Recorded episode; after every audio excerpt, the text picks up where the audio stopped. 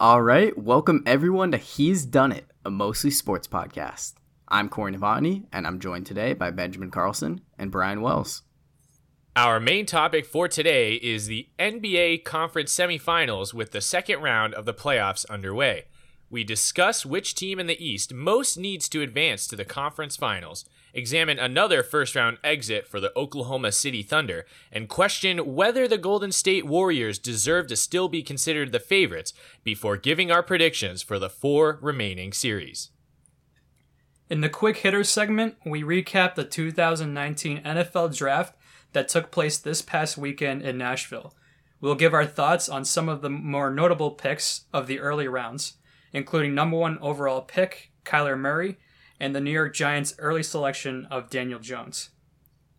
Later in the episode, we question whether the first round upsets of the Stanley Cup playoffs are good or bad for casual hockey fans and embrace debate and break down professional sports bettor James Holzhauer's historic dominance on the game show Jeopardy in Athletes in the News.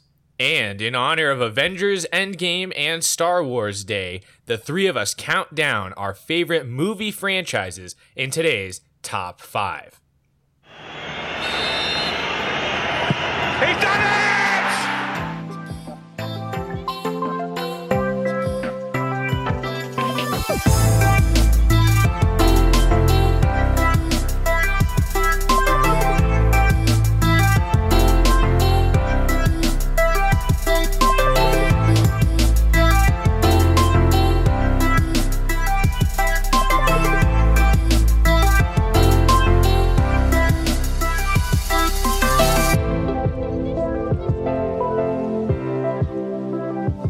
Right, so let's get started with the NBA playoffs, continuing our uh, breakdown recap of the NBA's postseason as we are now underway in the conference semifinals. Uh, so last time we, we kind of introduced a, a, a uh, game that we were playing where we were actually getting points for our selections. Well, we are recording after the the uh, second round has started, with uh, three of the four series having one game. So we're gonna kind of table that, but we still give our predictions, just not necessarily in the game format. So let's get right into it. Let's start off with the Eastern Conference and top four teams, like we all expected, made it to this round. You have the Milwaukee Bucks taking on the Boston Celtics, and the Toronto Raptors taking on the Philadelphia 76ers.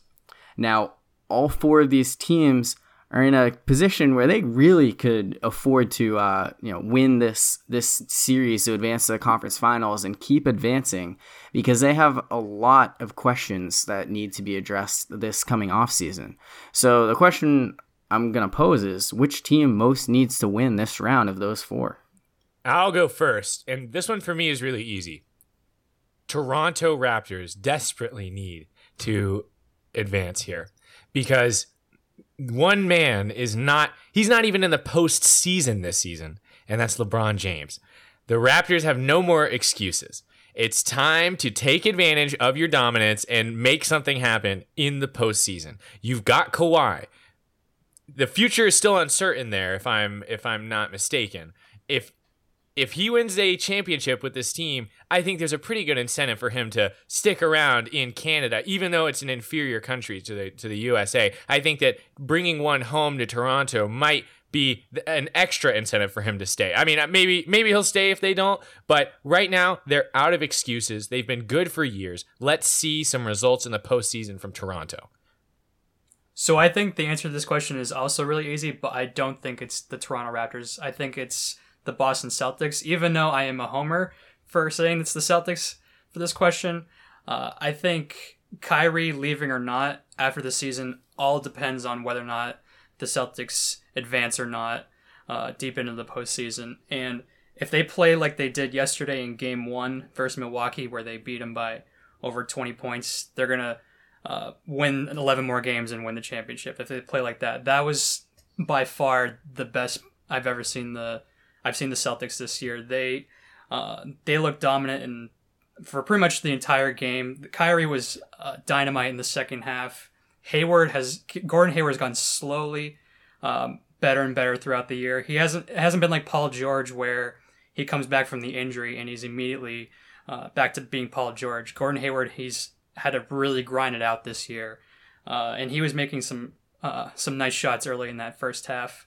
And uh, Horford was probably the best player uh, in game one. He shut down Giannis, and even when he wasn't on him, Aron Baynes was doing a great job, and especially during those double teams as well. Giannis is the heart of that team, and he did absolutely nothing in that game. I don't expect that to continue, but as the one sort of one man show on that team, I don't know if the Bucks can uh, pull out a win in this series, even though they were the best team in the regular season.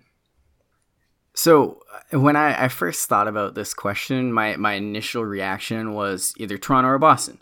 You know, the Raptors have Kawhi Leonard set to be a free agent. The Celtics have Kyrie Irving. Those are after Kevin Durant, the number two and three uh, biggest prizes of this upcoming offseason, and would be blow to both teams for them to uh, lose them. And you would think that advancing further into the playoffs would do them a better chance of, of retaining those guys. But I think in the case of both Kawhi and Kyrie, there's there's reason to believe that their decision is already somewhat made. And I think that Kawhi Leonard, just given his experiences so far in Toronto, the fact that we haven't really heard any reports saying that oh he's he's seriously considering leaving. He wants to go to LA he wants to get out of Toronto. Makes me think that you know maybe that's not a, a situation where we're going to lose him and that it's going to be like Paul George with the Thunder last year where he decides to stay. Um, and then in the case of the Celtics is even if Kyrie Irving decides he wants to go to New York play with Durant on the Knicks or go go to the Lakers team up with LeBron wherever Celtics still have a lot of young talent. They still have a lot of great assets that they could either use to trade for a guy like Anthony Davis or just continue to build around uh, moving forward. So to me, I'm going with the team that's the number one seed in the East and has arguably the NBA's best player. That's the Milwaukee Bucks. They won 60 games this season, and yes, they're in uncharted territory. This is not a team that has, like the Raptors, had this regular season success. But Giannis Antetokounmpo, after the season, only has two years left on his contract. He's getting into that time where he's going to start thinking whether he wants to play the the prime of his career with the Bucks, or if he wants to move on and he wants to go to a, a bigger city, a bigger market where he can just continue to grow his stardom. If the Bucks lose in the second round, they have Khris Middleton, who he was an All Star this year. He's set to be a free agent, and if they lose him then the Bucks are in a really difficult position because I'm sure that a lot of guys want to play with Giannis, but do they necessarily want to go to Milwaukee? So the best way to do that is to win. And when you win 60 games in the regular season, 45 by double digits, losing in the second round, even against a talented team like the Celtics, it's kind of inexcusable. So to me, it's it's the Bucks most need to win this because I think that long term they have a ton to lose, even if it may not be immediately this offseason. It's a good point. I, uh, I, I, I look just from looking on the outside, it is nice to see them on this huge incline, but you're right. Can they continue it if they just kind of flutter out here in the second round? Yeah, and they're they're in one of those unfortunate situations where you know a lot of times you say teams need to learn how to lose before they can learn how to win, but they don't really have that kind of time. They had the past four years to do that, and they could never be better than the, the sixth seed and put themselves in a real position to advance out of the first round. Now they're the one seed. They gotta they gotta show that they're really a, a legitimate threat and not just a regular season one and done. You can even make a case for the Sixers because Embiid has talked about trusting the process for all these years, and where has it gotten them really? They've gotten the second round. They don't have Markelle Fultz anymore. Uh, who knows what Jimmy Butler is going to do after the season? Brett Brown is a few games away from getting fired after the season. It looks like I don't know what the real plan is for the Sixers right now. But I mean, Yeah, I if you're Tor- if you're Toronto though, like I feel like losing at this point would be such a huge disappointment because it, it does feel like it's been like LeBron has been the stop. I don't remember. Was there a time when they lost in the postseason and it wasn't versus LeBron, or has it, has it been against LeBron every single time? they lost to the Wizards in I think 2015, but it's three years in a row they lost to LeBron and the oh Cavs. Oh God. Yeah, I mean, so with Toronto, they are facing an immediate rebuild if Kawhi Leonard leaves.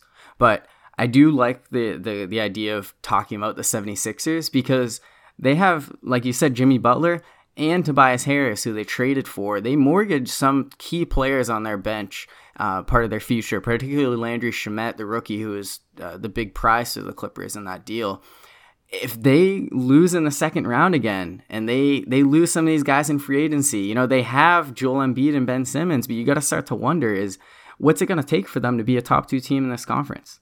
Because that would be 2 years in a row as a 3 seed and 2 years in a row where they lose to a rival in the conference semifinals. So, I do think that there's a lot of a lot of questioning that needs to happen in Philly, and they're in another situation where it's kind of like they they went from the bottom of the league to almost the top of the league, but what's it going to take to get them truly to the top? Yeah, I agree. I mean, the, the trust in the process, I don't. I mean, I love Joel Embiid, but outside of him, I mean, yeah, Ben Simmons is great, but he can't shoot the basketball, which is I know why that they have these other players that can shoot, like JJ Redick and Tobias Harris and so on. But uh, I don't see them as a championship team at the moment, and I'm not sure uh, what their plan is for the future if they can't re-sign Butler or Tobias Harris after this season. Yeah, the, it, it'll be an interesting offseason for sure for all four of these teams. Now that we say who most needs to win, who do we actually think is going to win? So let's start off with the Celtics and the Bucks. The Celtics beat Milwaukee by 22 on the road in game 1 to take that 1-0 series lead this is part of the reason why I, I didn't want to continue to do this game because I would have said Bucks in seven, but the fact that Milwaukee played that bad in week one, that the Celtics were able to get that kind of convincing victory, has me fully thinking the Celtics are going to win this series. So I'll I had the Celtics in six before yesterday, but after yesterday, that helps my case even more. Uh, I'll admit. Uh, but when you look at the teams in this series, if I were to draft the top ten players in on both teams, I, I would probably take eight out of ten from Boston. Outside of Giannis and uh, Middleton when he gets hot at times, I, I really like the Celtics roster um, so much more. And now that the drama has gone away a little bit, where uh, this entire year it's been up and down constantly where they're playing together, but then all of a sudden they're hating each other.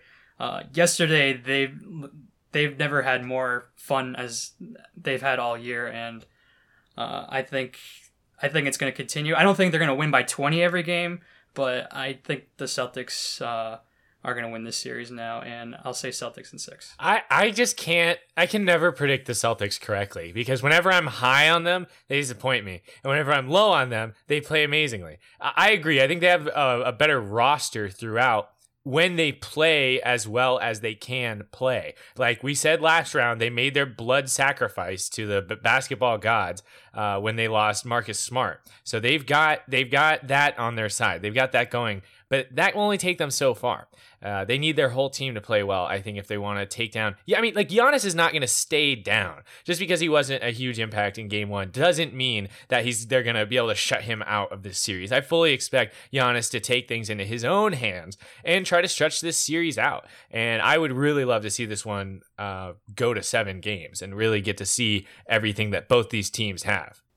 I, th- I think uh, Brian is a little, sleeping on the Bucks a little bit there, saying eight out of ten Celtics. Uh, yeah, obviously Giannis and Middleton are the only two All Stars, but Eric Bledsoe is a solid player. I know uh, that he was a who also got shut down rival. by Terry Rozier last yeah. year. Yeah. Oh, I know, I know, but that doesn't mean he's not he's not still a really good player. Brook Lopez has been phenomenal this year and a really a key part to this team. Malcolm Brogdon's hurt. He's they know he won't be back until at least game three, but he's still someone you have to throw out. Milwaukee's a talented team. They didn't accidentally win 60 games.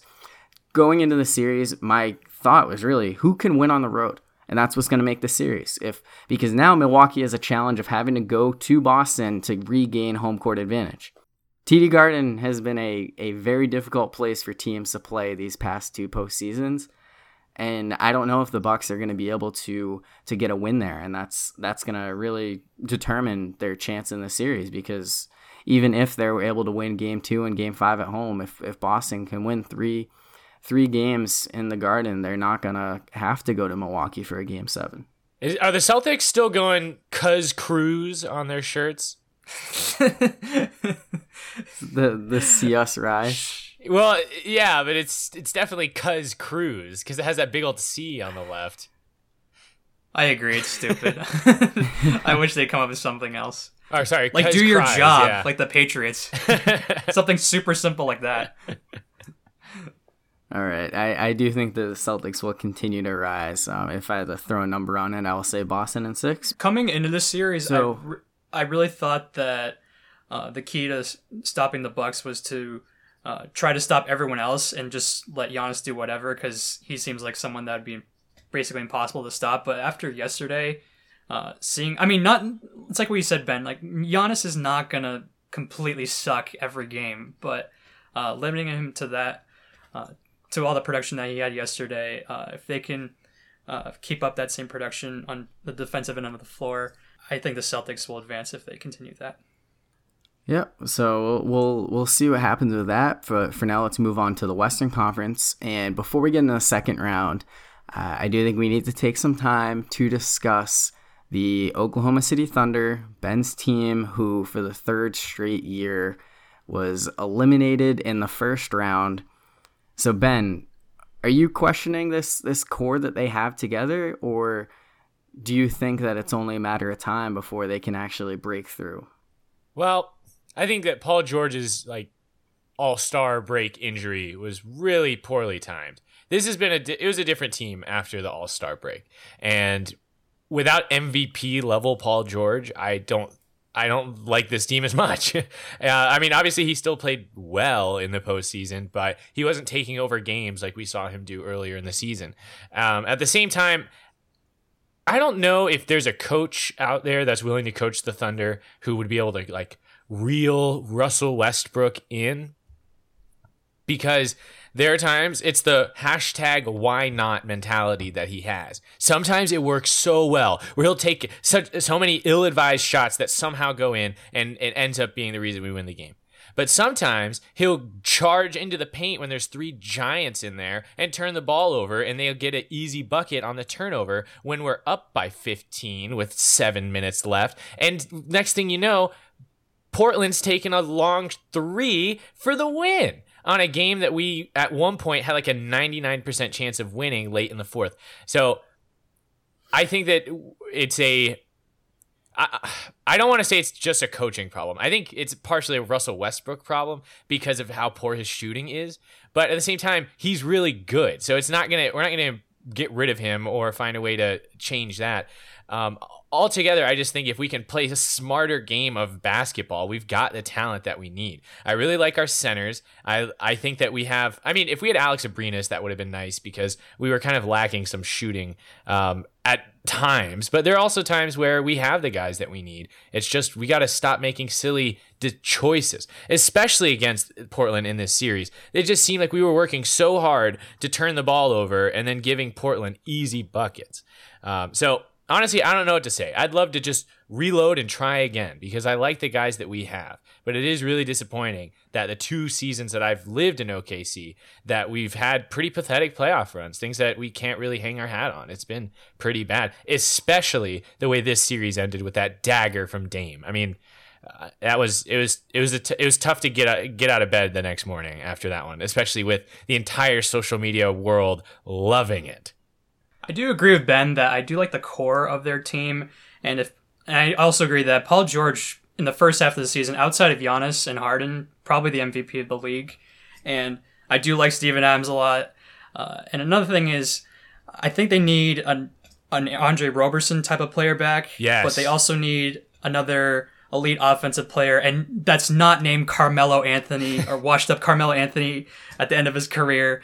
Uh, if they can get another player uh, to help them on the offensive end of the floor, not named Paul George or Russell Westbrook, I think they can compete in the future in, in the West, especially if KD does leave next year. Who who would they they bring in though?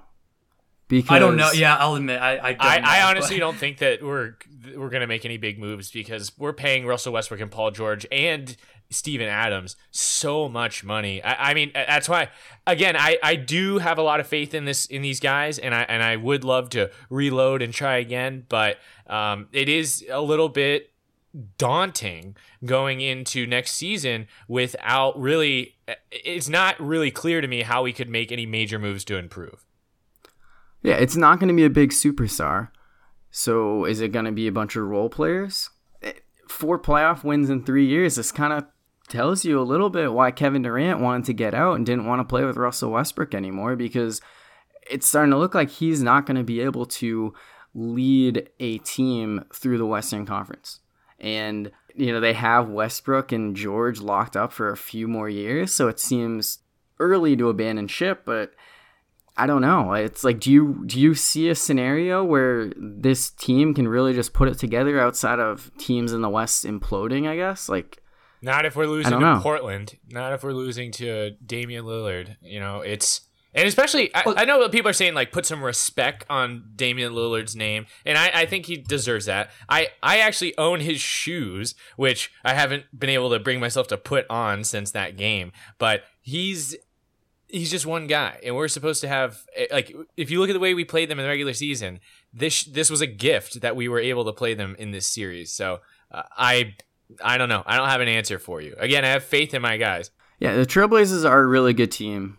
You know, they, they were the three seed. Oklahoma City was They're the better six, than but uh, people give them credit for it. Uh, remember that they also lost uh, Jusuf Nurkic. That's uh, true. in That- the that oh, season. and, and really having made a lot of Kanter people down play. on him. Well, yeah, but having Kanter play so well in the series against us also sucked because he was yeah, a former Thunder player who got released from the Knicks for like just for no reason. You know, I mean, not no reason. They're obviously trying to get rid of some money, but like, it sucks that a guy who a team was willing to get rid of is in there bawling in the paint against us, where we're supposed to be, and we're allegedly a playoff team. Did you guys see that poster that someone made of the for for Kanter, where the only thing he terrorizes is the basketball rim? no one saw that. No, I none, didn't of you guys, see none of you guys saw that. Oh my god, I thought that I was saw hysterical. I saw a Photoshop. Um, oh wait, no, sorry, Game of Thrones spoilers. I'll leave it. I'll leave it. okay. Well, well, let's let's move on from the Thunder and talk about teams that are actually in the second round, particularly Golden State Warriors. Now, both of you were real quick to say that the Warriors would sweep the Clippers in the first round, not worth talking about. It took them six games with two losses in Oakland. So, are the Warriors really still the favorites to win the West? Or are we just saying that because there's no reason to say that they they aren't going to win until someone actually beats them? Dude, come on.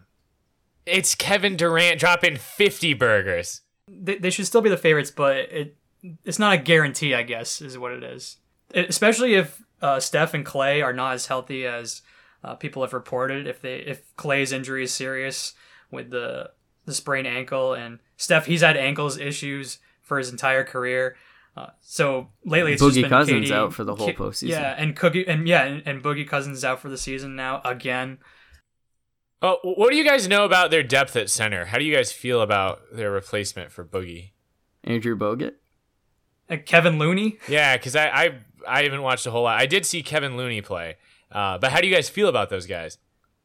They're, I mean, I don't think it matters. they're not that cousins, much. but they were able to win with JaVale Yeah. McGee. So it really, it comes down to are the other four guys healthy? Are they playing well together? You can throw in anyone at center just to to have a big guy on the floor, but I mean, they put Draymond at center and then put Iguodala or, or Shaun Livingston in the Mhm. starting lineup at times as well. Well, I mean, Yeah. I, I also I feel like you can't doubt Kevin Durant either because he's been lethal ever since he said, "I'm Kevin Durant, you know who I am." Also, don't underestimate Patrick Beverley. Patrick Beverley is so good at throwing people off their game, and I, I, I think he deserves a lot of credit for what the Clippers did. Also, don't forget about Lou Williams. This he was uh, he was playing pretty well too. So I, I don't want to disparage the Clippers too much by saying like, oh look, they lost to the Clippers. Uh, but I mean, again, it's just so hard to change your mind the, about the, the Warriors Clippers are a pesky so team. Yeah, they're they're a tough Yeah. team. It's like everyone thought when at the trade deadline when they traded Tobias Harris that they were gonna just try to tank the rest of the season, and they they battled for a playoff spot. So that being said, the Clippers their talent is only so high, and now the Warriors are playing a Houston Rockets team with James Harden, who might win NBA MVP, Chris Paul, who is a, a veteran point guard. He finally got over that uh that the hump last year by making it to the conference finals. And uh, this Rockets team, to me, has a, a really good shot at beating them, even though they might not be quite as good as the team last year that took them to seven games. Game one was a four point game, and Houston maybe had a, a missed um, foul on a, a, three by James Harden at the end that could have swung things. But I, I certainly don't think that we can just say the Warriors are gonna to make a, a easy run to the NBA Finals from here. Um, okay, I, I got to get you guys' opinion on this because you have more experience with like fouls in basketball. But what do you guys think about like the kick out three, where you jump in midair, like when you take the shot uh, you you like kick your feet forward into the defender to draw the foul. Like you guys remember that internet meme? It was called "Put them in a coffin," and it's where you like run and then you jump and go completely horizontal in midair and land on like a table or on somebody's windshield and crack it. Like that's what I feel like James Harden does when he takes those threes. He like goes up, kicks and then tries to go completely horizontal in midair to like draw the foul. But I don't know if that's against the rules or if that's just a smart play. Like, what, what do you guys think? I don't mind it when it happens once in a while, but when the the Rockets tried that at least a dozen times yes in that game uh, yesterday, and I I, I hated well, it. Well, I, their coach said he was like they missed four calls on those threes. That's twelve shots that we should have gotten, and we would have won. The Rockets actually like they did an audit of game 7 last year and said that there were 81 missed calls in that game. So, Houston, they're a team that's You mean you mean miss you mean miss shots, right? Yeah. no, yeah, Houston's a team like they're they're going to try to do that. It's like it's all it's all about Harden playing iso ball mm-hmm. and they, they don't really have a that much of a plan on offense besides just uh, leaning on James Harden to do everything and come up with yeah. miracle plays. That's, yeah, and sometimes I, I hate Sometimes the refs. I hate the way they play out, offense. But, yeah.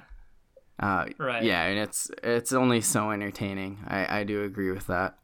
Um, I, I do want to believe that Houston can win the series, especially if Golden State is not uh, not really that healthy coming into the series. But I just think it's the same thing with Houston, especially against Golden State. That you think that they're gonna uh, make a comeback and win a, and win the game and win the series, but it's just gonna be the same thing over again where James Harden falls short and Golden State advances. Yeah, I, th- I think Houston can make it a series. Uh, a lot of it's really going to come down to how Harden and Paul do in the playoffs because they they've certainly earned a reputation of uh, not coming up big when it matters most, and you know falling down one to nothing.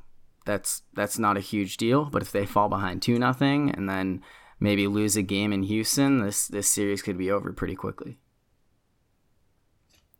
So um, as for the other teams in the West, the the Portland Trailblazers, who we already talked about, the three seed going up against the two seeded Denver Nuggets, who had a much harder time. The only team that needed seven games to win a series in the entire first round against a, a San Antonio Spurs team that, of course, has historically been a, a playoff threat. Uh, lots of experience with Coach Gregg Popovich, but do you think that Portland's fairly easy series win over Oklahoma City makes them the clear favorite over Denver, or does the Nuggets having home court advantage, being that that number two seed in the West, uh, still make them the favorites here?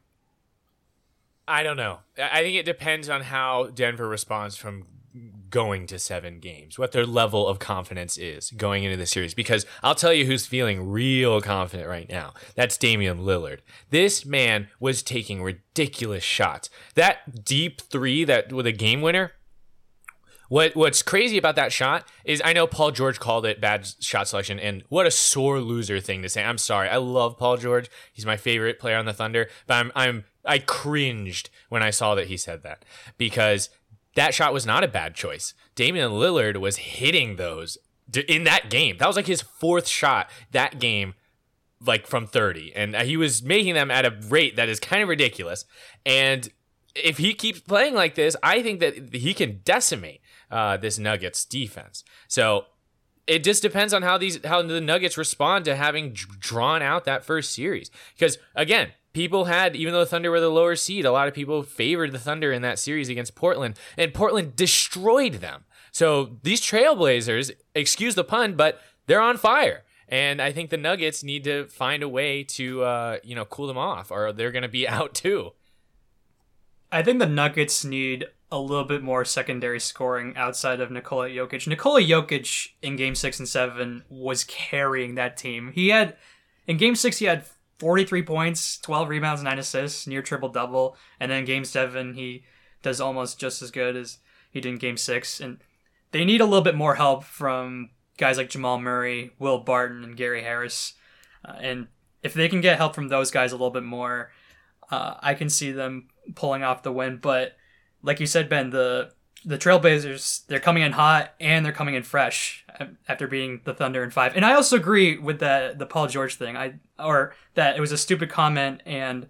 I love what Draymond Green said that who cares who cares what kind of shot it is if you're if you're scoring 50 in a game any shot's fine doesn't matter Yep. Unfortunately, I have to agree with Draymond, something I don't like doing, but he's right. It's I think it was a great shot. I knew it was going in as soon as he took it too. I watched that game. I thought we had the win, and then I watched just blow our lead at the end. And then when he pulled up, I was like, "Oh, it's over." And then it whoosh, went through. And I st- not not Ah. not the first time he's made a s- series clinching shot like that he did that versus he did that versus Houston several years ago when they're in the Dwight Howard years of the Rockets uh, and and beat them in the first round as well yeah, I I, I hate it because it happened to the Thunder, but from a neutral perspective, you have to love what the Trailblazers did in round one. So they're uh, I I like them in round two. Yeah, recently bias So, uh, certainly no. favors. Uh, recently bias it, it favors Portland. Um, you know, just just given how well they played against Oklahoma City versus Denver, kind of uh, slugging it out with San Antonio. But I, I do think it's gonna be a very entertaining series uh, between these two teams. We'll see what Enes Kanter can do against Nikola Jokic, who's arguably the best center in the NBA, and if Damian Lillard can can continue his his playoff heroics. Uh, I like the Nuggets in the series, but I do think this will be the most competitive series. I think, I think the Nuggets will get a little bit more scoring outside of Jokic, and I don't know what the situation is with Kanter. I mean, he was awesome in Game One versus Oklahoma City, but I don't know what what is what exactly is his health right now or standpoint right now in terms of being, uh, in terms of playing in this series. Is he all set or is he good to go, or do you think that um, he's going to be affected? As far as I know, he's still going to be playing. I, I don't know to what extent, but you know, there's something to, to I, I, keep an I eye think on. I think the combination of not being 100% and facing Nikola Jokic defense uh, is really going to hurt the Blazers because they because they don't have n- not only will they have a banged up Kanter, but like I said earlier, they don't have Nurkic now, and uh, I don't know if D- Damian Lillard could be hot for every single game, and they they have gotten some production out of Aminu and Harkless as well, but uh, I think Nuggets having the home court advantage and beating a, a an underrated San Antonio team, I, I I like them to squeak out the uh, series win. All right, so uh, let's let's move on now, uh, and we'll do our quick hitter segment, where we will talk about the NFL draft. So this past weekend in Nashville, we had all 32 teams get together, seven rounds of selections, and the first overall pick, former top 10 MLB selection and Heisman Trophy winner quarterback Kyler Murray from Oklahoma going to the Arizona Cardinals. Their head coach Cliff Kingsbury said back in October he would take him with the number one overall pick if he had the chance, and six months later he stayed true to his word. What are your thoughts on Arizona taking the quarterback number one just one year after taking a quarterback in the first round last year? I called it. I knew it. I knew they'd take him, and I knew that that there would be repercussions for that later in the draft. But I, um, as a you know, as a Niners fan, I'm scared, dude. Kyler Murray's good at football, and uh, my only solace is that they didn't do a whole lot to open up his offensive line. So I think it's going to be a while before Kyler Murray. I could definitely see Kyler Murray not having instant success, uh, but as like as far as a from the Cardinals front office perspective, it's a good move. This guy's a generational player and um, definitely a step up from their previous number one guy. I'll add more on what I think about uh, Josh Rosen. Actually, I think I think moving on from him uh, for the or having the Dolphins taking him uh, by dra- trading the second round pick. I think that's an awesome move for them as well. Uh, drafting ta- if you if if sorry if Rosen ends up being good, they got their franchise quarterback for the next ten years. But if he ends up sucking, uh, they can just take another quarterback in the top ten next year and then move on from Rosen as well. Uh, but what, what if you think of Rosen as a quarterback? What if you think he's good or not?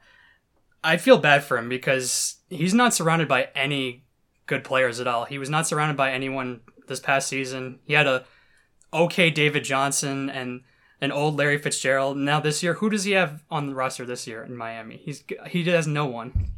Yeah, they lost their best running back, Frank Gore, to the Bills. yeah. no, he he was in a tough situation in Arizona last year, and I don't know if they're necessarily putting Kyler Murray in that much better of a situation. In the draft, they did a, did take a couple big receivers uh, by going out and getting um, the who's the the UMass wide receiver, um, and then they also got Hakeem Butler in the the fourth round. Uh, but their offensive line is still still a question mark. So the idea is that Kyler Murray is going to be able to to do more, move outside the pocket, make some splashy plays that Rosen wasn't able to last year. But I don't I agree with Ben. I don't know if we're going to see him take over right away in year 1 and be like you know Baker Mayfield last year put himself in the rookie of the year conversation. And from there, it'll just be a matter of you know how soon before he takes over. And as Brian said, what's what's Josh Rosen going to look like in Miami? Because they might have given up a guy who who many believe, despite being the fourth overall pick or fourth quarterback selected last year, uh, was better than any of the quarterbacks in this year's class. Yeah, but I mean, overall, I think this is a smart choice by the Cardinals. They're not a good football team right now, and getting a generational player like Kyler Murray, that's the that's the type of move you have to make when you've got the number one pick. Um, also, this legitimizes my policy on 49ers victories. Even when we suck and we get like one or two wins, that's a good thing. Every win is a good win, even if it pushes us back in the draft. I remember celebrating our wins last season, and people were like, that's so stupid. The Niners need to be tanking right now. No, we need to win as much as possible every year and good things will still happen. We definitely wouldn't have taken Kyler Murray as the number one pick. I mean, maybe we could have finessed somebody and gotten some picks to trade back, but there's no reason for uh, the Niners to covet the number one pick in this draft, uh, and I think that worked out well for us. I'll admit I'd be against Ben in that uh, debate where I would I would I would root for the tanking. If I'm the Colts, where uh, RG three and Andrew Luck are in the draft, I want them to tank as much as possible to get Andrew Luck because if they end up with RG three, they lose a quarterback after two or three seasons, and then they have to find their another franchise quarterback. Well, so I, I, I root for the. One, I would root for the tanking if I was rooting for a bad team. One caveat to that, unless we have eh, like if we didn't have Jimmy, then I guess maybe I would be more towards tanking, especially with a guy like Kyler Murray on the come up. But because we have Jimmy, I was uh, I, I think that if he's healthy, we're a better team than people know, and uh, I, I want us to win as much as possible. But enough about the Niners. Taking in itself in the NFL is an interesting concept because it's it's not as easy to do in the NBA just because there's there's so much more to lose whether you're a coach or you're a player. Uh, you don't get too many chances in the NFL. It's it's easy to replace guys, and with with the uh, injury risk, it's it's certainly difficult to have a long career. So for me, my initial thought with the Dolphins heading into the offseason was that they should should attempt to tank. They shouldn't take one of these quarterbacks and that they should try to get, you know, as as high of a pick as possible next year to get Tua Tagovailoa or Jake Fromm or Justin Herbert. But then I thought more about it, especially when they added Ryan Fitzpatrick in the offseason. It's going to be difficult for the Dolphins to just necessarily not try and finish 2 and 14. So, adding Josh Rosen, you get a quarterback who, in theory, he's going to be your franchise guy. And if he's bad enough like last year that you end up with a top five pick anyway, then you're in good shape to still get that quarterback next year. So I do really think this is a great move for the Dolphins, and I'm curious to see how it works out for them. But let, us talk about a another team that selected a quarterback in the top 10, and that is the New York Giants taking Duke quarterback Daniel Jones with the sixth overall pick. And I think it's fair to say that this was the most questionable pick of the entire NFL draft this year. I'm not going to pretend to know how good Daniel Jones is or Dwayne Haskins, but taking Daniel Jones sixth overall when you could have easily traded out of that pick, whether if it's to the Redskins or to another team that wanted the sixth overall pick to get someone to get someone else. You could have easily have done that and then taken Daniel Jones in the middle of the first round or the later in the first round. And, and even if you missed out on him, I mean, how good is this quarterback class after Kyler Murray? I don't think it's very good. I mean, the the Giants are desperate for a quarterback because I'm pretty sure Eli Eli Manning he's he's pretty much done at, at this point in his career. But is Daniel Jones really the answer? I I I'm I'm questioning it as well, like everyone else. Yeah, I don't know. I I've watched a couple of like scouting breakdowns on Daniel Jones, and it seems like he's a guy who has a lot of potential. His problem at Duke was that his teammates all sucked, and he had like he led the nation in like dropped passes or something like that. So, I mean, in my opinion, the guy has potential. And I think he could be one of these red shirt quarterback guys because yeah, I also think that Eli Manning's best football is in his is in the past, but the Giants got considerably worse this this offseason. So maybe a, a red shirt, you know, final season for Eli Manning, maybe bring in uh, Danny Boy in a meaningless week 17 game a la Patrick Mahomes, and you might just see a, uh, a quality starter take the field for the Giants next season. And I agree number six is too high for this pick, especially when there were other quarterback needy teams that definitely, in my opinion, probably had Dwayne Haskins higher on their big board than uh, Daniel Jones. But still, if the Giants want to be good in the future, they have to have a quarterback. And if they believe this is their guy, maybe this is their guy. I don't think he's going to be taking Eli Manning out of the starting position this season, but who knows what the future holds for him. I was down on Mahomes uh, but the the uh, measurables were there. Daniel Jones is another one of these guys that maybe the right quarterback coach can get the best out of him. I think uh, a lot of people knew going into the draft that the Giants are pretty big on Daniel Jones and that this was a possibility. But it just the real big question is doesn't it seem likely they could have gone him at 17?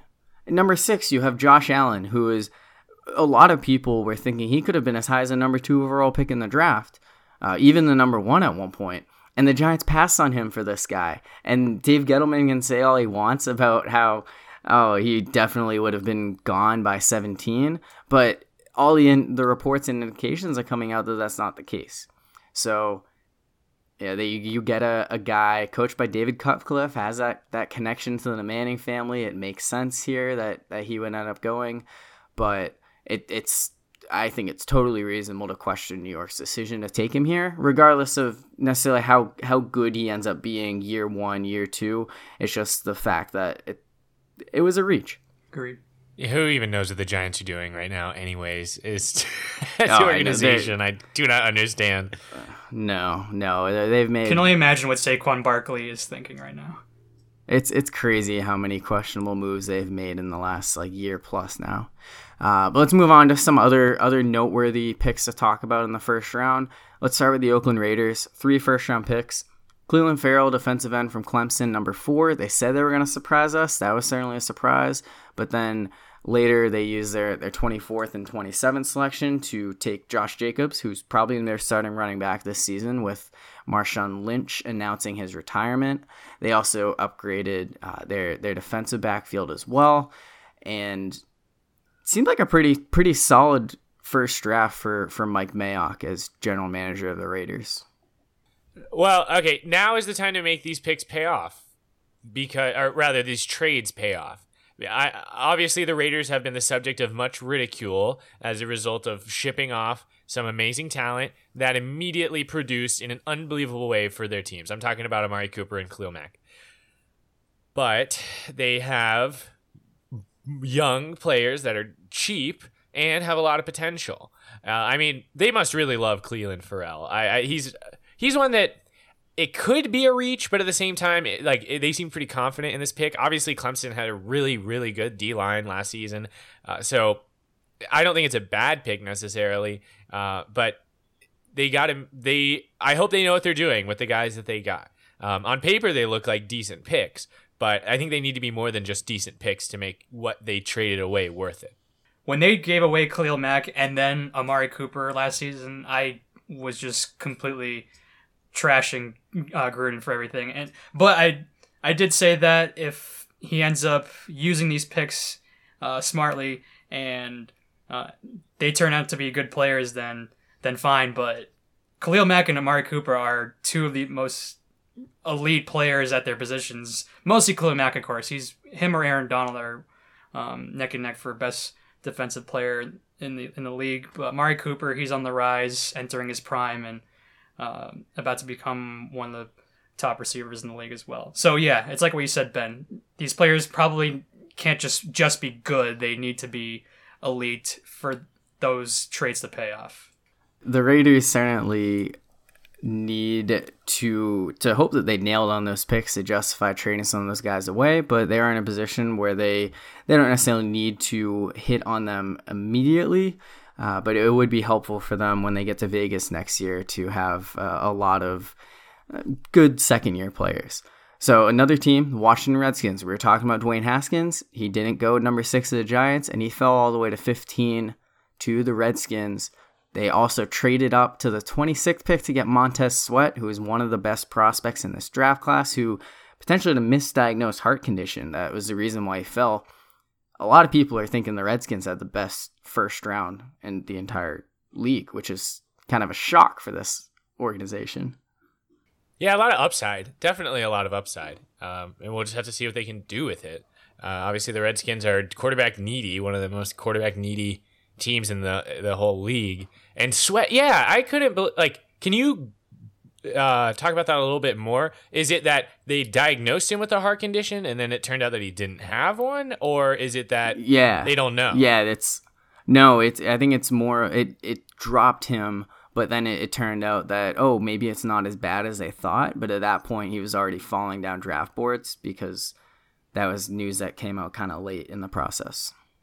Because I remember a lot of 49ers like forums were saying trade the number two pick away to a quarterback needy team and get sweat later in the round.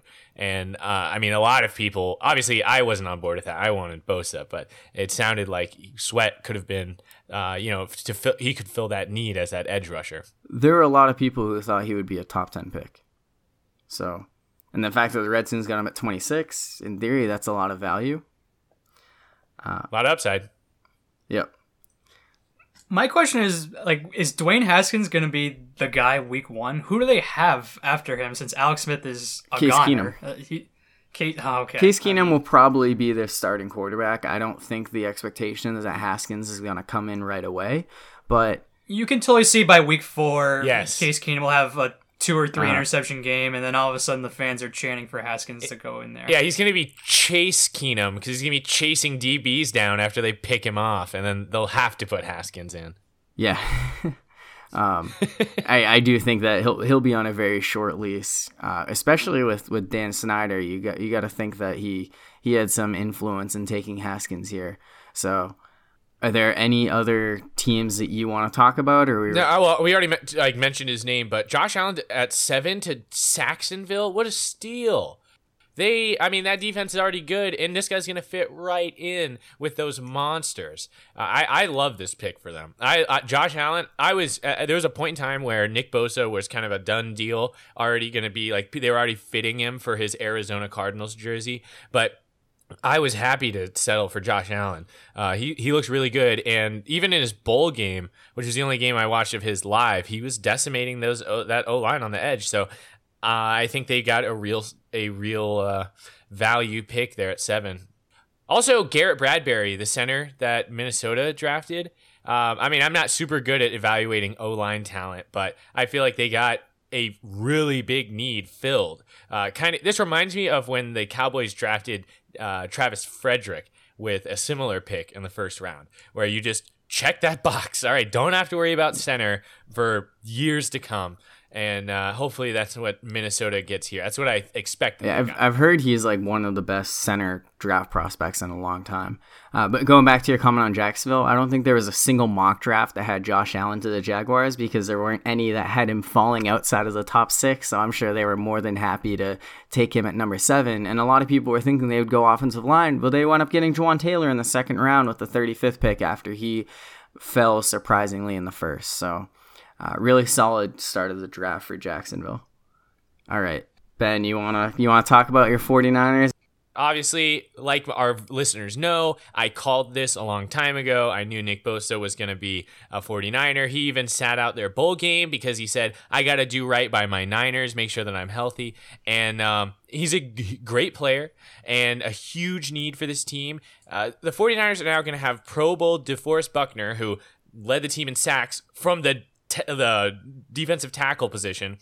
Dee Ford, a huge signing in the offseason at pass uh, at edge rusher on one side, and now Nick Bosa, the number two overall pick, uh, pass rushing on the other side. So this defensive line just got a lot better, and um, I'm really excited about that. At the same time, the Niners went Deebo Samuel in the second round, and this is just a dream come true. I feel like I've gotten really fortunate with some of the drafts because the Niners like to pick Gamecocks a lot of the time. I mean, Bruce Ellington a few years back got drafted by the 49ers. Unfortunately, he didn't have a really great career, but he came in at a time where the 49ers actually had some decent wide receivers. Right now, the 49ers are pretty desperate for wide receivers, and the fact that they went two wide receivers in a row definitely is a. Uh, it tells you a lot about what we've got at wide receiver currently. Uh, Deebo Samuel, I think, is one of the best most complete wide receivers that was in this draft class. I know I'm a homer because I'm a Gamecock fan, but I think he's amazing and he's going to be a really reliable uh, possession receiver for Jimmy but we only picked up one DB. The 49ers had three interceptions all of last season. Three. There are other teams that got had multiple games where they got our entire season total of interceptions, okay, in one game. So it's pretty pathetic. We desperately need to improve this secondary. I know we have Richard Sherman and uh, we did sign Jason Verrett, but there's no guarantee that he's even going to play. So it is worrying to see the Niners neglect such a ginormous position of need. But the only caveat I can have to that is our D line is much improved, and the quarterback can't tear our secondary apart if he doesn't have time to throw it. So maybe that'll work. We'll see. But I love the first half of the draft. Really wish we had uh, addressed our secondary situation. All right. So for the Patriots, at the top of the draft, I was a fan of the uh, Chase Winovich and uh, Joejuan Williams picks. Uh, you can have, never have enough uh, good corners and good edge rushers and Joejuan Williams, the Patriots were thinking about taking him at 32, and the fact that they got him at 45, uh, I think that's a win for them. And at number 32, they went with N'Keal Harry, and I was definitely a fan of that pick. Uh, the Patriots are desperate for more weapons outside of Edelman now that they don't really have they don't have Chris Hogan anymore, they don't have Gronk anymore. Their next best receiver on the roster might be Phillip Dorsett, which well now it's N'Keal Harry, I think. And the only thing I would say about the N'Keal Harry pick is Belichick, as amazing as he is as a coach, he does he's not very good at identifying receivers. The only good receivers he's taking he's taken ever since he's been the GM slash coach of the Patriots for the past twenty years is Deion Branch, I think, at the top of the draft. So in 02, he drafted Deion Branch in the second round. That was a win. But after that, in 03 in the second round he took Bethel Johnson. He ended up being basically a bust. In 06 they took Chad Jackson in the second round. He was probably the worst of all the receivers that Belichick took. In 2009 he drafted Brandon Tate, who was basically a kick returner who did nothing in the third round in 2009. 2010 he took Taylor Price, did nothing. Aaron Dobbs in the second round, 13 did nothing. So at the top of the draft, this is the first time N'Keal, uh, Bill Belichick has taken a receiver in the first round. So, but outside of that, in the second and third rounds, Belichick has not done a good job identifying good receivers. So that that's my one critique for N'Keal Harry. But outside of that, I'm a fan of that pick. And were you gonna say something, Ben? Demaryius Thomas. You guys have uh, big talent. On. Oh yeah, great. A guy who's about to end his career on one leg and, and and even when he's healthy, he's he's dropping everything. So yeah, that that'll definitely help. oh, and so at the bottom of the draft, the Patriots traded two picks to trade up for a punter. They already have a punter. They have a arguably a Super Bowl MVP candidate in a punter in Ryan Allen, but they decided to trade up for. I know what you guys are thinking. Talk, complain about punters on your own time, but I think it's such it's so stupid. They traded up for a punter. Is there a a, right-footed uh, punter too? Not I, even a I don't. lefty.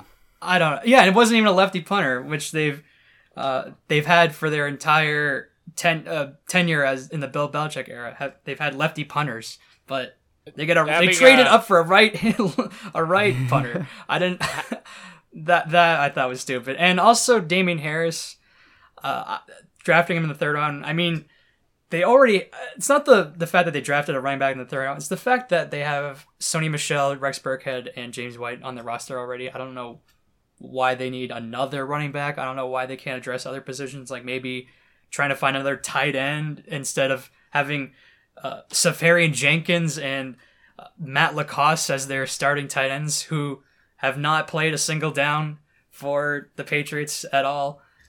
Drafting a third, a running another running back, I'm I wasn't a fan of either. Yeah, so so wrap things up with the Steelers. After the disappointing end to last season and the, the tumultuous start to the offseason, losing Antonio Brown and Le'Veon Bell, uh, a lot of a lot of question marks coming into this 2019 season. Everyone wanted the Steelers, like every Steelers fan wanted them to, to find a way to draft one of the Devin linebackers, whether it's Devin White or Devin Bush. There was no way they were going to fall to them at number 20. So I was under the impression they were going to end up taking a cornerback with that 20th overall pick. And what did they do? They traded into the top 10. They got Devin Bush. He is the guy that they've been longing for ever since the unfortunate injury to Ryan Shazier. I know a lot of people that you know, the, the general consensus is that middle linebackers don't have that much value, but Ryan Shazier losing him cost the Steelers, arguably cost them a Super Bowl last year, at least their appearance in it. Certainly a playoff spot last year. The the team just kind of fell apart. The defense needs a guy like that in the middle, and if Devin Bush is as, as great as everyone says, then you you can uh, forget about that being an issue for a long time. After that, they you know they gave up a second round pick. So from there, the next pick in the third, DeAndre Johnson, a wide receiver from Toledo. Never heard of him. I was surprised they took him, but the Steelers had a first round grade on him, and they got him in the third. Apparently, he scored 80 touchdowns at Toledo, and there's, already comparisons to Antonio Brown being that Mac superstar who can who can catch touchdowns as well as return kicks and punts for to the house. Uh, so I'm I'm very excited to see how he turns out. From there, cornerback Justin Layne and running back Benny Snell. Those are two guys who I don't know if they're going to compete uh, or really make a difference right away in year one, but they give, you know, hopefully, the Steelers finally nail a, a, cornerback, which they've had no success with. It's pretty pathetic how, how bad they've been when it comes to drafting corners under Mike Tomlin. So we'll see what Justin Layne can do. Benny Snell just seems like your your typical Steelers running back. I saw him run all over the Gamecocks for four years, so I'm hoping that he he does the the same thing to other teams while I'm actually rooting for him. And then the last one I want to talk about, Isaiah Buggs, defensive tackle from Alabama. Just a, an awesome name.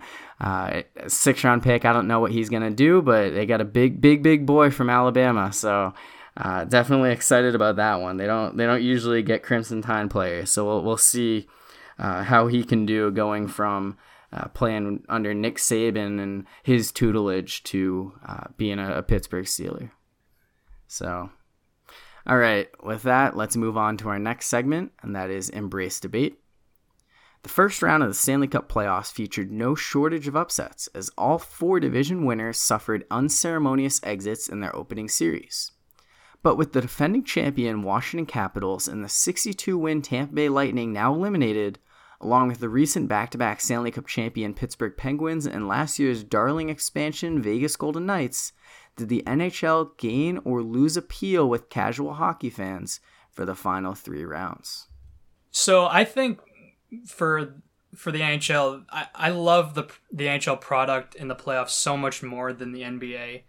Uh, in every round, every every shift, every game, every round, the players fight to the death for for every for every second. And in the NBA, the it's just it. There's no boxing out. There's so much iso ball. It's not a great product, and sometimes it's too predictable at times.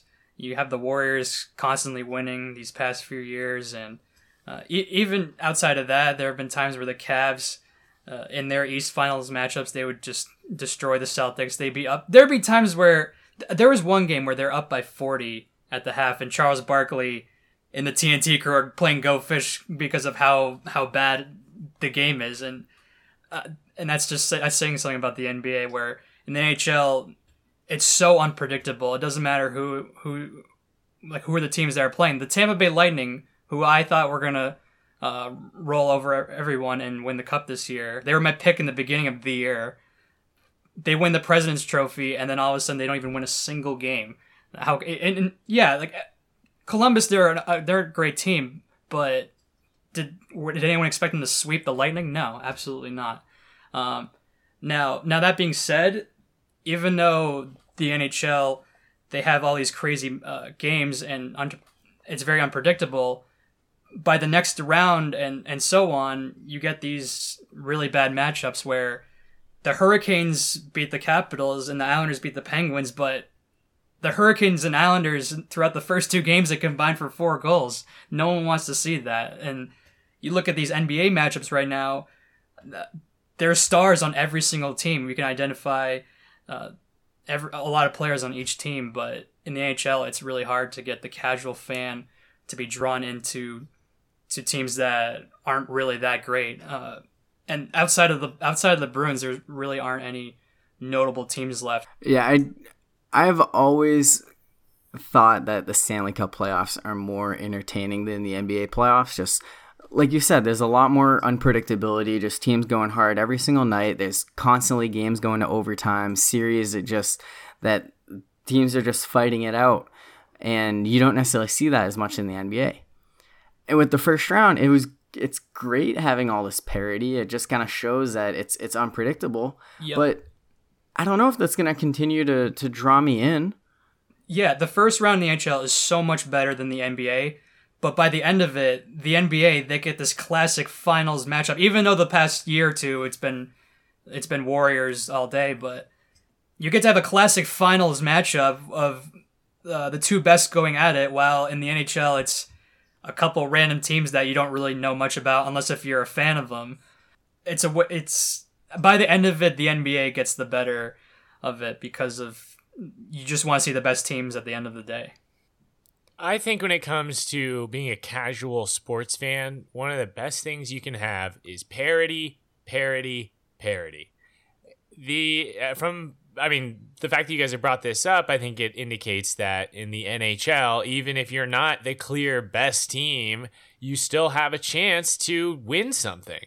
And that's exciting especially if by casual fan you mean someone who lives in an NHL city and they just don't really pay attention all that much. All it takes is one deep playoff run to potentially like give birth to some lifelong fans. It's one of the things that I love about the NFL. And I know you can say, "Oh, the NFL has no parity. It's literally just Tom Brady winning every time." And like, yeah, Tom Brady has definitely been very dominant and, and the Patriots have won a lot of championships. But at the same time, just looking at the NFC, there's you know, it, you never know who's going to represent the NFC in the Super Bowl uh, because there's so much parity. You can go from worst to first in the NFL, um, and and because there's so much parity. So I think that is something that the NHL has that, like you guys said, the NBA doesn't have, and even if you're a fan of some nobody team, there's that chance that your team could have a deep playoff run, and I think that's enough to get to turn some casual fans into lifelong NHL fans. Yeah, so I think that's something that I can certainly relate to just from your experience uh, living in a, an NHL city. The Carolina Hurricanes hadn't made the playoffs in 10 years. No one had really cared much about them recently, but living in Raleigh, especially living across from PNC Arena, this year I've seen that excitement with the team kind of going from on the cusp of being a playoff team to this year. There were a lot of lot of hopeful fans, and they finally got through in the playoffs, and they defeated the defending champions in the first round. I actually got to go to Game Four and uh, see see Hurricanes tie that series of Washington two to two. Went out, won an entertaining Game Seven. Now they're up two all on the Islanders, heading back to Carolina for Games Three and Four with a shot to to close out the series. So I, I do agree with that. I think there's a lot of people who are going to become huge Hurricanes fans because of their their run right now, and that's that's not something that you had been used to seeing. But when you're talking about people just from all over the country, when you look at that Western Conference with the San Jose Sharks versus the Colorado Avalanche and the St. Louis Blues versus the Dallas Stars, that's not anything that really jumps out like, oh, I need to watch these games. I think the Sharks are the, the best team that's left. They have a lot of talented players, but you know, I'm I'm not necessarily going to stay up until 10:30 on a Tuesday night to watch them play. If you're a hardcore NHL fan, I mean, you'll love the matchup because because you'll see the roster and think how loaded it is. But if you're just a casual fan, how is uh, there's really nothing that draws draws you into watching watching that at midnight, unless if it's Game Seven and it's an overtime. But there's really nothing about those teams in the West or even in the East outside of Boston that can really draw your attention. That, that's I yeah. I mean Columbus. I, would, I think it's good to have parity, but at the same time, I wish there was a combination right in this year's playoffs. I wish there was a combination of the parity, but also some of the best teams still playing. Columbus is a really good, uh, you know, metaphorical eight seed, second wild card. The mm-hmm. sweeping Tampa was pretty pretty astounding. Um, but I'm sure that there, there's not many people outside of New England that would would rather see them playing the Bruins and the, the Tampa Bay Lightning, just knowing how dominant they've been all season, and just to see if they could really continue that Stanley Cup run. And it's pretty pretty disappointing that that team wasn't even able to get one win over Columbus. So, um, but yeah, no, I, I think that's that's a really really big thing is you just don't have teams that are necessarily going to just draw anyone. And with, with the NBA playoffs, presumably going to be much better in the second round with these four teams in the East and then Golden State maybe facing some tough competition in Houston. It's going to be difficult for the NHL to, to pull in ratings that come close to competing with the NBA. Well, I think the NHL is up against it to begin with. I think instead of trying to, you know, appeal to the average sports fan who's probably watching NBA right now and maybe doesn't even know that the NHL playoffs are going on, and instead try to win these fans who already live in these sports cities. And to do that, I think having different teams go deep into the playoffs year to year is a good thing. Even if your team that went deep this year doesn't go again next season, at least you know what it feels like. And you feel like, hey, we just just need to get lucky. We just need to have that year and we can be there again. And I, and I think that's honestly how I feel about the NFL. Now that I know more about the NFL, I still feel like there's like certain like there are definitely rebuilds and like it it's surprising when a team goes from being really terrible to really good, but it still happens like every year. So it might not be your team, but seeing even another team do it gives a fan faith and another reason to sit down and watch in the postseason. So it, it, sounds like Ben really, really thinks these playoffs are great for Dallas Stars fans and does not care about how Penguins fans like me feel trying to to get into the rest of this postseason. So yeah, the Pe- Penguins fans have had their time with their back to back Stanley Cup championships. Okay, let's uh, let's t- let's see someone else become the the big champions. Yep, and uh, you know that's that's gonna happen. It's not gonna be the Capitals again, and I'm I'm very much happy about that. So I guess I can't complain too much. Yeah, isn't this officially an anti-Caps podcast? Yes, isn't that very much, official stance? Yes, we are an anti-Capitals podcast. I don't I don't mind the Capitals, but I'm glad they're gone because if it was Capitals Bruins, I don't know if the Bruins would have a shot because the Capitals own the Bruins. So I, I'm glad that they're gone as well. So we'll we'll see what happens from here. Uh, hopefully, the the Stanley Cup playoffs continue to have some some kind of entertainment, even if the teams remaining aren't necessarily going to draw the biggest ratings. But with that, let's move on to our next segment.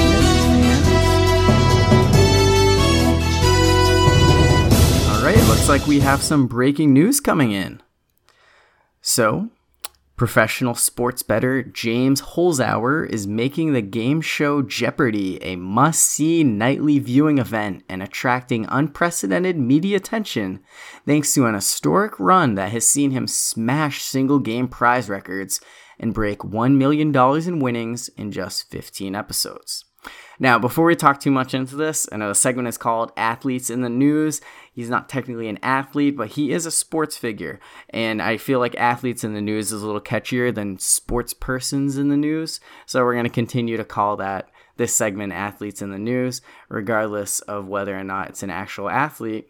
So, James Holzhauer uh, he it took him 15 episodes to get one million dollars. Tonight he got his 18th consecutive win, up to 1.3 million dollars in winnings, and it has been an unbelievable run. And it's it's getting everyone interested in a, a classic American game show that isn't necessarily considered nightly viewing by most of the population.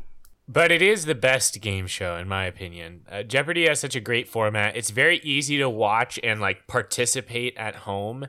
Uh, even if you don't really know the answers, it's still it can be educational for the answers that you don't know. And when you do know it, it's really satisfying. You're like, I knew that.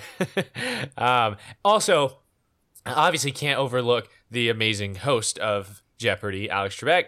He is the best. And um, I know he's dealing with some health problems right now, but he's even dealing with that like a champion. Uh, so yeah, I definitely love Jeopardy, and I love how, like, I, I remember the days of Ken Jennings. Last time I felt this way about a Jeopardy contestant, it gets really exciting to see somebody who can go night after night and and retain their title uh, in a game that really true. It, it, truly does feel like a game of skill uh, uh and like knowledge, as opposed to you know he spun the wheel of fortune the best. yeah, so Ken Jennings, 74 straight wins back in 2004. He got he won a total of two and a half million dollars. Holzhauer is already more than half that, and in, he's done it in a quarter of the time. So it, it's an unreal run this guy is on. So just a little background: he's 34 years old. Originally from Naperville, Illinois, graduated from the University of Illinois, became a professional sports bettor shortly after in 2006, and has been living in Las Vegas, a pretty appropriate place for someone of his profession uh, for the majority of his time since then. And it's unreal what this guy has been able to do. He's averaging $73,000 in winnings per episode. He's won more than $100,000 five times it's it's just a nightly thing that you just know he's gonna dominate. It, it's not just the fact that he's winning each each episode; it's the fact that he's killing his opponents. He said he's averaging what seventy thousand per round, where if, if, take him out, the average person who wins probably gets I don't know twenty grand or thirty grand, maybe, probably yeah. Less. 20, I think 19,000 19, was the average before he started coming in and, and winning. Yeah, it, that's that's that is so absurd. And to win to have it to five times to be over hundred thousand is like why even show up if you're the other opponents? well, well, is it because he's answering all the questions, or is he going all like mo- all his money and every double Jeopardy, and then all his money in Final Jeopardy? Or yeah, is- I mean the daily doubles are a big thing. Is just how much he's been willing to risk. Basically, the strategy is he tries to rack up as much money as possible early on. His buzzing is so quick. He's it, and that's that's really what helps him just skyrocket up the board. And then by the time the final Jeopardy comes around only twice in 18 episodes has it not just been a lock that he can wager whatever he wants and still end up winning. And the the the crazy thing is he's not only doing that and like getting it right, but he's always coming up with some kind of like sentimental uh, dollar amount, whether it just to like represent like a, a date or a family member, just something, and he's he's getting it right, and it's just adding like another twist and like more fun to to his dominance. Did you say he has buzzing skills where he actually hits the buzzer quicker than the Yeah, well opponents? that's the biggest thing is like other people aren't even given a shot to answer because he's just buzzing in so much faster than them. I would love to see like a, a training montage for this guy where he's like practicing buzzing. Yeah, buzzing he's, 101. Like, oh you gotta. He's in the gym, like wearing a sweatband and like buzzing. Oh, I could totally see that too. With his coach yelling, "Come on, you gotta, you gotta really push, push that button." like J.K. Buzz Sim- like J.K. Simmons and Whiplash, faster, faster. Yeah, not my tempo. yeah. Yeah, so tonight was actually his closest call yet. Uh, another sports guy, a, a sports information director named Adam Levin from Ashland, Mass. And uh, Levin gave him a run for his money. It came down to Final Jeopardy. They both got it right, and Holzhauer only wound up winning by $18. Levin finished with 53,999, which is the most ever for a second place finisher. So he's literally going up like tonight, the the best competition he's faced, one of the most successful single game performances ever, and that's still not good enough to beat this guy. And give given his profession as a sports gambler, like what if he was on Sports Jeopardy with Dan Patrick instead of the regular Jeopardy with Alex Trebek? Like how how much would he be winning on that show?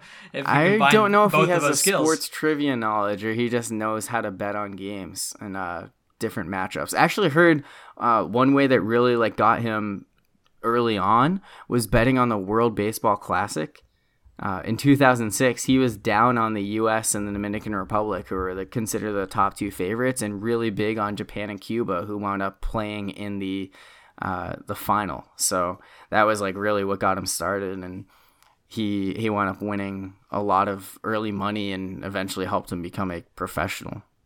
I started watching this show on on Showtime called Action, where it talks about all the most successful sports gamblers, and th- they've talked about a lot of the people who have interviewed. They've talked about how they don't. Some of them don't even know any of the athletes. Where they could barely name six players in the NFL, and but they'll put all this money in in these games because a lot of it's based on statistical data, which Yep. which amazes me.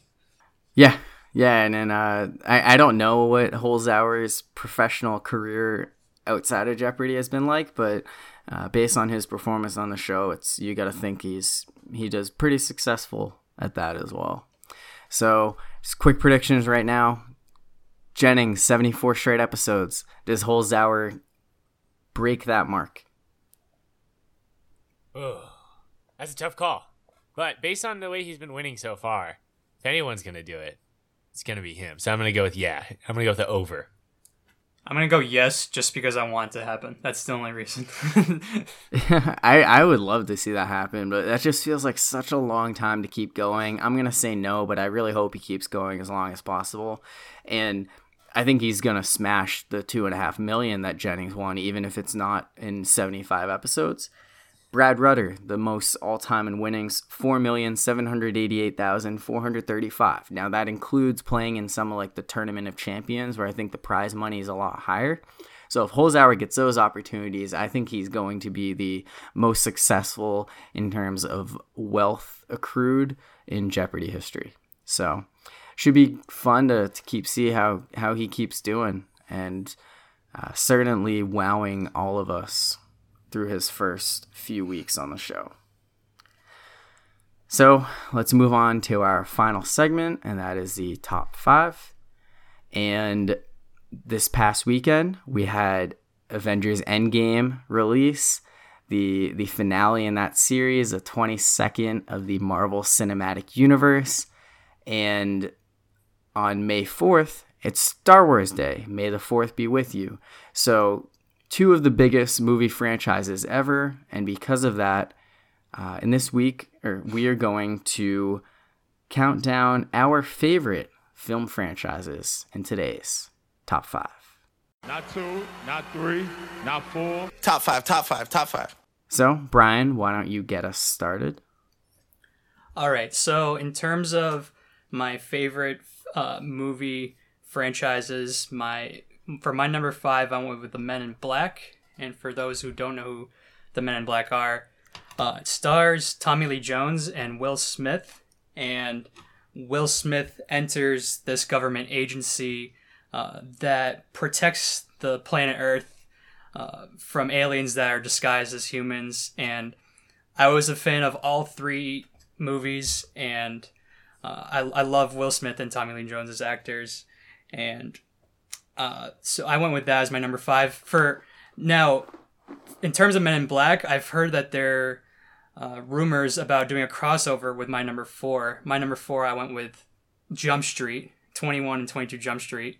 And I'm sure pretty much any listen anyone's listening has seen Jump Jump Street, but for anyone who hasn't seen the the movie series, it has Channing Tatum and Jonah Hill, who are best buds, but in high school they're not. It shows the clips of of them one being the popular kid in school and Channing Tatum's character, and then Jonah Hill is the nerd, and uh, showing how their high school experience does not go as well as planned, and then skips over to them uh, becoming police officers and uh, being partners and becoming best friends, and to the point where they're they they go as undercover cops back to high school where uh, they have to catch the the the dealer. And uh, as much as I love the the first one and whenever we look at movie series we always say oh the first one's way better and then the the other the second and the third one there were just okay or they were really bad. You can make a case 22 Jump Street was just as good uh, as 21 Jump Street. And in 21 and 22 Jump Street they instead of being an undercover in high school they were undercover in college and uh, there are some amazing moments in that movie as well, and uh, it's the one series where you can make a case. I'm sure there are other series as well, but in my from everything I've watched, it's the one uh, where you can make a case the second one was better than the first one. And then for my number three, this is the other movie series where I could make a case the second was better than the first. My number three is Home Alone.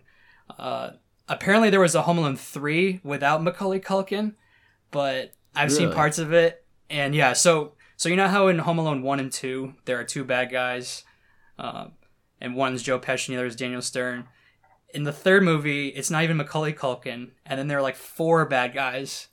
Uh, they're trying to break into the house, and it was just super super cheesy. But I'm not including. So, so, it's four bad guys trying to break into an empty house. Yeah, no, with the with the Macaulay Culkin kid in the third movie, and and it was just really really bad. But I'm not including the third one uh, in this. I'm just including the Macaulay Culkin versions, where in the first one his family goes off to the to the vacation in Florida, but they forget to bring they forget to bring Kevin on the flight, and he ends up being home alone, and uh, he ends up at the end of the movie taking out Joe Pesci and Daniel Stern's characters. But in the second one, they go on a trip again, but this time now, but they do bring Kevin, but he ends up on the wrong flight, and he ends up facing them uh, in Lost in the City of New York.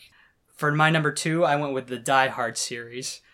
I didn't. I hated the Die. I hated Die Hard Five, but Die Hard One through Four, I I was I loved. And Die Hard One, do you guys think it's a Christmas movie? What is your opinion on that? Yes, it's a Christmas movie. Believe it or not, I have never seen Die Hard, so I don't have an opinion on this. Oh man, okay. Uh, I think I can make a case for both, but I've never, I've never taken, an, I never taken a side on whether Die Hard, uh, Die Hard One is a Christmas movie or not. It, it, it takes I think place it's funny on, to say it's a Christmas movie. Yeah, it, it takes place on Christmas, but there's nothing really Christmas about it. I mean, I guess he's John McClane. He saves Christmas. Die Hard Two he technically saves Christmas again at the airport, and and then Die Hard three and four are also amazing. Uh, so I went with the Die Hard series as my number two. My number one, I went with Toy Story. It's everyone's childhood. Uh, it it's there's so many so many great uh, moments in the series. Toy Story one, Woody's getting uh, used to Buzz and not liking him at first, and then you know comes around to him, and they end up being best pals. In the second movie, Woody gets taken away, and Buzz ends up. Uh, him and the rest of the gang try to uh, attempt to get back, get Woody back home. And then the third movie, at the end of Toy Story three, it, it's the one movie where I can admit that I cried like for for 20 minutes basically it, it, it has the saddest absolute saddest ending of a movie i've ever seen uh, where woody finally says goodbye to andy and uh, I'm glad I watched that movie in 3D with my glasses because everyone would have seen me cry in the theaters if, if, if it was. Men, men can cry. Men can cry. It's good to show your emotions, Brian. I salute you for crying at the end of a movie that deserves tears. Yeah, it, it's definitely the best. So I went with Toy Story as my number one. All right, so I'll go next, and I'll, I'll start off with my number five, and that is the Dark Knight trilogy. I've never been a huge superhero fan, but I, I think the Dark Knight is just just a phenomenal series, and Heath Ledger plays an amazing Joker, and he might not even be the best villain in this series because Bane just becomes such a iconic character in The Dark Knight Rises. Just all around great, great series. Um, so that I gotta give them a shout out here. Number four, Harry Potter. I know it's a book franchise as well, but you can't have Harry Potter and the greatness it is without the film franchise, without having Daniel Radcliffe taking on this role of Harry Potter and putting him uh, in front of us on the big screen. Eight movies when you divide the, the seventh book into two parts. I loved reading them as a kid. I love watching the movies, and I gotta put them in here at number four. that Number was my next question. Yeah, like if Yeah. you did you if you read the books and did, which one did you like more, the movies or the books? I'm assuming you re- like the books more if it has way more information. Yeah, yeah, I I would I would say so. Um, but okay, I'll I'll move on. My number three, Brian's number one, Toy Story. Uh, so I know Brian was making a few comments about some movies that he thinks the second one is better than the first. I think Toy Story two is better than Toy Story one. The original, it it was the original Pixar movie. Uh, the the first one that started this iconic franchise in its in itself, and you're never too old to appreciate Pixar movies, but as a kid, I loved the first Toy Story, and I really loved the second one. Uh, just thought the uh, bringing in some of the characters, uh, particularly Jesse and Stinky Pete, uh, just just expanded upon that you know first movie and helped set Another us up down the road for yeah. Another thing I forgot to mention: Toy Story Four is coming out this. Toy summer Story, yeah, yeah, exactly. I don't know. I don't know if I want to watch it if it ends up being bad because Toy Story three, the ending of that, it should just been official. Like that's that's that's the end. But Toy Story three could have been a have a great Toy Story four. Uh, I will only Yeah, watch it if Toy I Story hear 4 enough good reviews. Because I, I just want to have that I'm- ending I'm of going to Andy leaving, that. and that's it. Yeah. Toy Story 4 Endgame. Yes. yes. That that, that Defeats the evil emperor of Zurg. That's what will happen. Yeah. hey, Buzz Lightyear. He's an iconic character in his own right. Um, He is. He is. And he has his own cinematic universe. The uh, Buzz Lightyear of Star Command. It was a cartoon series that was like a spin off of, like, not Buzz from the movies, but the character that Buzz is the toy of. And it was actually pretty epic. And Zurg is a good villain. in my in my elementary school yearbook, uh, we were required to give these baby pictures, and mine was uh, me in my Buzz Lightyear cos- costume for Halloween, and I got a million. I got millions of Buzz Lightyear jokes the rest of that year. it was a mistake to make that my baby picture in elementary school in the yearbook. Every time I'd walk in the hallway, to infinity and beyond. when I was a little kid, I used to say that in Spanish because I used to watch all the Disney movies in Spanish, and I'd watch uh, I did a infinito y más allá. I do love Spanish Buzz in Toy Story 3 near the end of that movie. that was so great. all right. Uh, numero dos for me. I got I I got Shrek, and so the the first Shrek movie, phenomenal. Uh, just no other where words to really describe what they were able to do uh, with just this this whole concept of fairy tales. You got this this ogre who, in all other uses of ogres, as a villain, and they're able to pull him off as this awesome hero, just an all, around funny series. You got Donkey coming in as a, the perfect sidekick, of course, Princess Fiona. And here's another one where I I love Shrek 2. I think the second one is better than the first for sure. Uh, the the big thing with the sequel, that to make it better than the first, you have to bring in characters who just you almost say, "Wow, like why are we just now being introduced to them?" Puss in Boots, just a, an unbelievable addition, and of course you throw in uh, the fairy godmother and Prince Charming on the the other side of the the villainous. Um, exploits that they have to try to break up Shrek and Fiona the third and the fourth movies not as great, but Shrek has stood the test of time to be able to be recognized just with half of its its series film franchise being phenomenal. I love Prince Charming so much. Shrek 2 is phenomenal.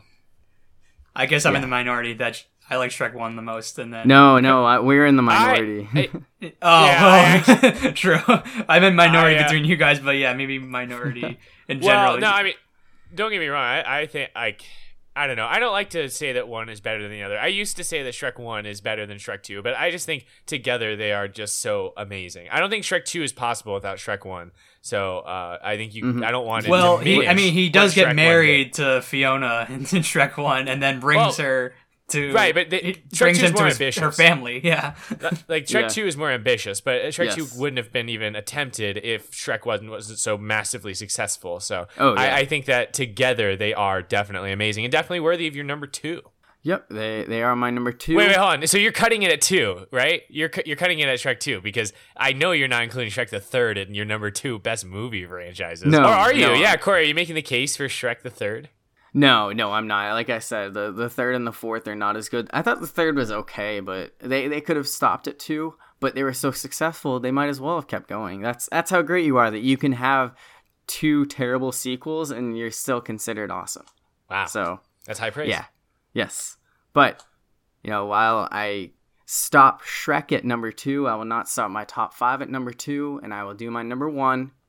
And there may be some recency bias in here because I just saw Endgame yesterday, but number one is Avengers. I'm not going to give any spoilers, but I, like I kind of said earlier with Dark Knight, I've never been a huge superhero fan. I've never been someone who needs to see every single superhero movie. I never kind of dressed up in costumes as a kid, read comics or anything. In my junior year of high school, my social studies, U.S. history teacher kind of stopped caring at the end of the year, jumped on uh, a field trip for my class to go see Avengers, just left in the middle of the school day. And it was probably a movie I wasn't going to see otherwise. Just like I said, never really something that I, I go on my way for. But I loved it. And then from there, I just continued to see all of them. And by the time Endgame rolled around, I was like, I, I had to see it as soon as possible. It's just unreal how they they're able to bring in so many stars, not even just star superheroes, but star actors and actresses who are used to having their own number one lead roles, and they're just noteworthy outside of this universe. Yet they can all come together and just form this amazing team of people, uh, you know, heroes and. Uh, there's just there's so much I could say. I could keep going on, but like I said, I don't want to go into any kind of spoilers with this. So, number one, the Avengers movies. All right. And for my top five, I'll get started at number five, which well, with the original Star Wars movies, the uh, episodes four, five, and six, the original trilogy. Uh, because and I and I'm I mean you could throw in the prequels. I like the prequels too, but honestly, I'm just not a fan of the newer stuff, so we'll leave that out of this conversation. Um, Star Wars, just one of the most amazing franchises, like a huge cult hit. Everybody loves Star Wars. It, it's I mean, back in the day, I used to be one of those people who was like, you haven't seen Star Wars, you know, like it was just a part of popular culture that everyone experienced, and um, I don't think anyone had ever done it like they did it before. Like Star, when a Star Wars movie came out, it was a it was an event, and um, and I think it's important that we you know respect what they did, uh, what George Lucas has done with creating this universe. So, Star Wars at my number five. Again, I don't know if this holds up completely. Like that's why I have to make sure I let you guys know I cut it off after episode six because I, as as popular as they still are, I think the quality has dropped off tremendously, and uh, they're even some of them are uh, quite difficult to watch.